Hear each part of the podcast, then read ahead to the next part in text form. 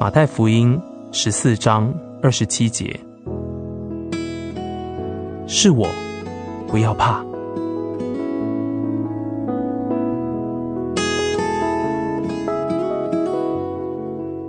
亲爱的弟兄姐妹，当耶稣的门徒在风浪、在海上，以为见到了一个鬼怪，不，他们所见到的乃是他们最好的朋友。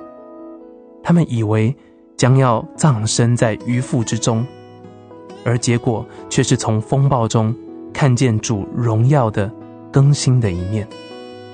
耶稣仍然在风暴中向门徒显现。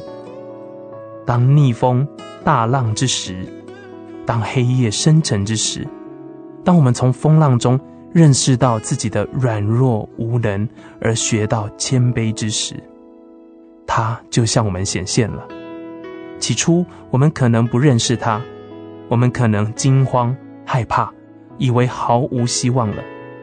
跟着，我们就从黑暗之中见到他的形象，听到他慈爱的声音说：“是我，不要怕。”我们就马上感到完全的安稳，即使风暴仍然继续，但我们却不再害怕了。